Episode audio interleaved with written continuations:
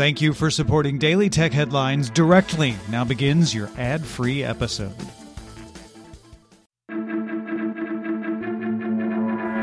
These are the Daily Tech Headlines for December 31st, 2018.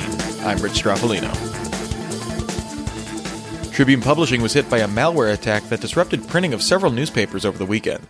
Staff at the LA Times and San Diego Union Tribune both became aware of problems late Thursday night when files couldn't be sent for printing and editors were getting locked out of accessing ads.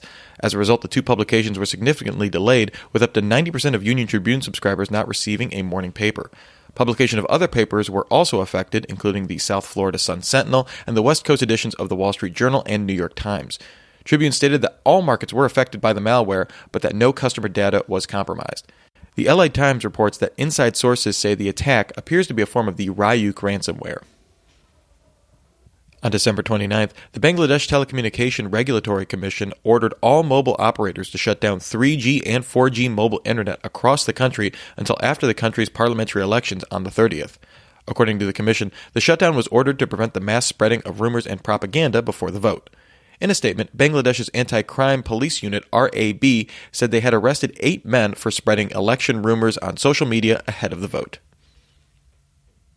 In unsurprising news, the Wall Street Journal reports that, according to sources, Amazon plans to expand and build new Whole Foods stores to increase the range of its Prime Now delivery. The journal identified parts of Idaho, southern Utah, and Wyoming as potential new expansion locations for Whole Foods. Amazon also reportedly plans to bring online grocery pickup to nearly all of its 475 Whole Foods locations. The European Commission announced that it will offer 14 bug bounties for free software the EU depends on starting in January 2019. Bounties will be paid based on the severity of the bug found, with pools of money for each software project ranging from 25,000 euros for digital signature services to 90,000 euros for the SSH client PuTTY. Other projects identified by the European Commission include FileZilla, Notepad++, VLC Media Player, and Drupal. China approved 80 new video games uh, for sale in the country, lifting a freeze on game license approvals that had been in place since March 2018. The freeze was due to a regulatory overhaul after receiving complaints games were violent and causing myopia in young users. Notably, the list of approved games does not include any titles from Tencent, aka Fortnite. A new study from Privacy International found that 20 out of 34 popular Android apps were transmitting data to Facebook without user permission, including Kayak, MyFitnessPal, Skyscanner, and TripAdvisor. Data sent generally includes a unique Google advertising ID, what app was being installed, and when the SDK was initialized, aka whenever you started using the app. While Facebook now offers an SDK that allows analytics to delay sending until a user consents to sharing data, the study notes that this was only made available a full month after GDPR privacy regulations went into effect in Europe, and that many devs are simply using older versions.